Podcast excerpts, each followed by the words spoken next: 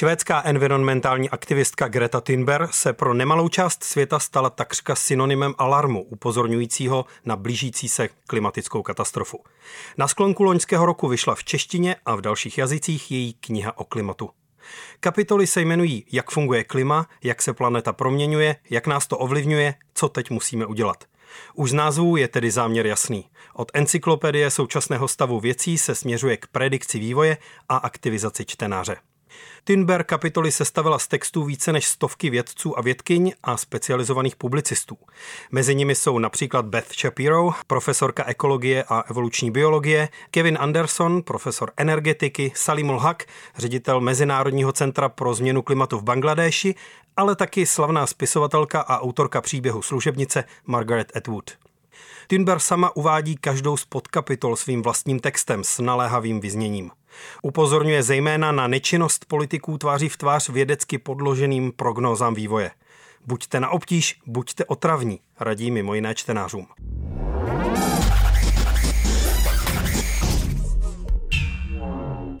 Příspěvky od vědců se v intenzitě svého apelu různí. Například Peter Brannen v kapitole o historii oxidu uhličitého píše, že sice v současnosti tlačíme na nejmocnější páky zemských systémů, ale pořád jsme ještě daleko od dávných apokalyps, které má Země za sebou. Jiní jsou podstatně vyhraněnější a přicházejí s formulacemi ve stylu včera bylo pozdě. To, že každý z vědců akcentuje naléhavost i věcnou stránku klimatické změny jinak, přitom Greta Thunberg zmiňuje hned v úvodu.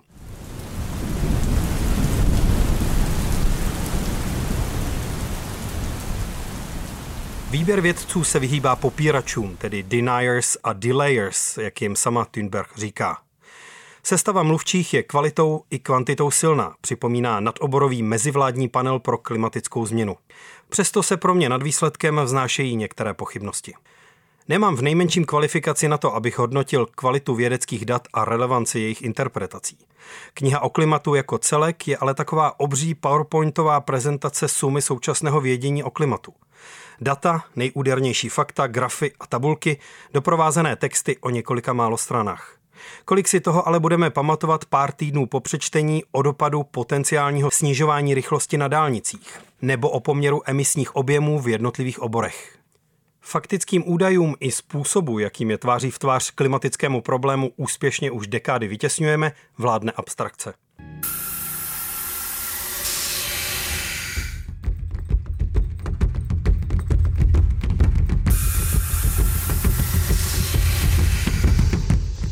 Kniha o klimatu by možná mohla fungovat jako encyklopedie, do které si budeme pro potřebné údaje chodit. Problém ale je, že je to publikace extrémně časová. Mapuje stav, který se prudce vyvíjí. Některé z loňských textů a predikcí elitních vědců dost možná už teď zastaraly.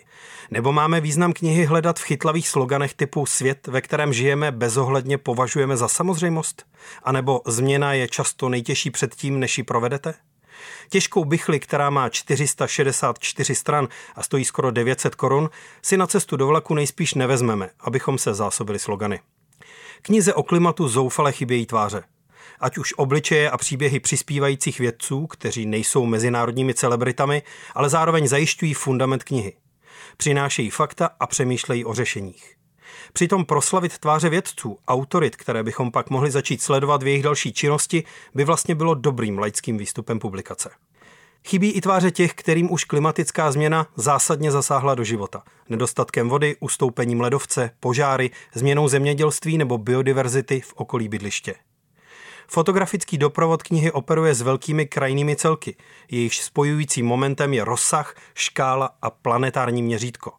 Rozeznatelné lidské tváře se v ní takřka nevyskytují. Přitom žádat rozsáhlá uskromnění v dopravě, stravě, energiích a mnoha dalších elementech života nepůjde bez připomínání konkrétních tragédií s lidskou tváří. Vztah k přírodě sám o sobě stačit nebude. To už lidstvo bohužel ukázalo dost jasně. Vztah mezi každodenní průmyslově zajišťovanou spotřebou a změnami teplot, hladin nebo i potravin je prostě příliš složitý a vzdálený. Klimatická krize je multidimenzionální, jak píše Ed Woodová. Kritické myšlení selhalo a jednota tváří v tvář skutečnému globálnímu problému je těžko dosažitelná, jak by patrně dodal filozof Bruno Latour. Každé řešení krize bude nutně politické.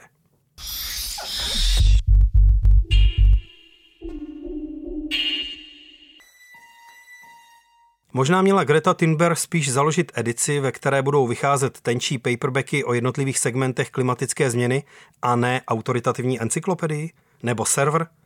Řešení, zdá se, spočívá jen v tom, že se podaří vyvodit aspoň nějaké důsledky z faktů o klimatu na osobní úrovni a o ty se potom opřít a požadovat změny v celospolečenském měřítku. Najít vlastní i cizí tvář, krize a naděje, se kterou se půjde identifikovat. Kniha o klimatu sotva bude zlomem v uvažování o klimatické změně. Zůstane spíš populárně prezentovanou sumou dostupných dat pro ty, kteří už jsou alarmujícím poznatkům vědy naklonění. Jejich aktivity, výměna generací a paradigmat uvažování by ale průlom už snad přinést mohly. Pro Radio Wave Pavel Sladký.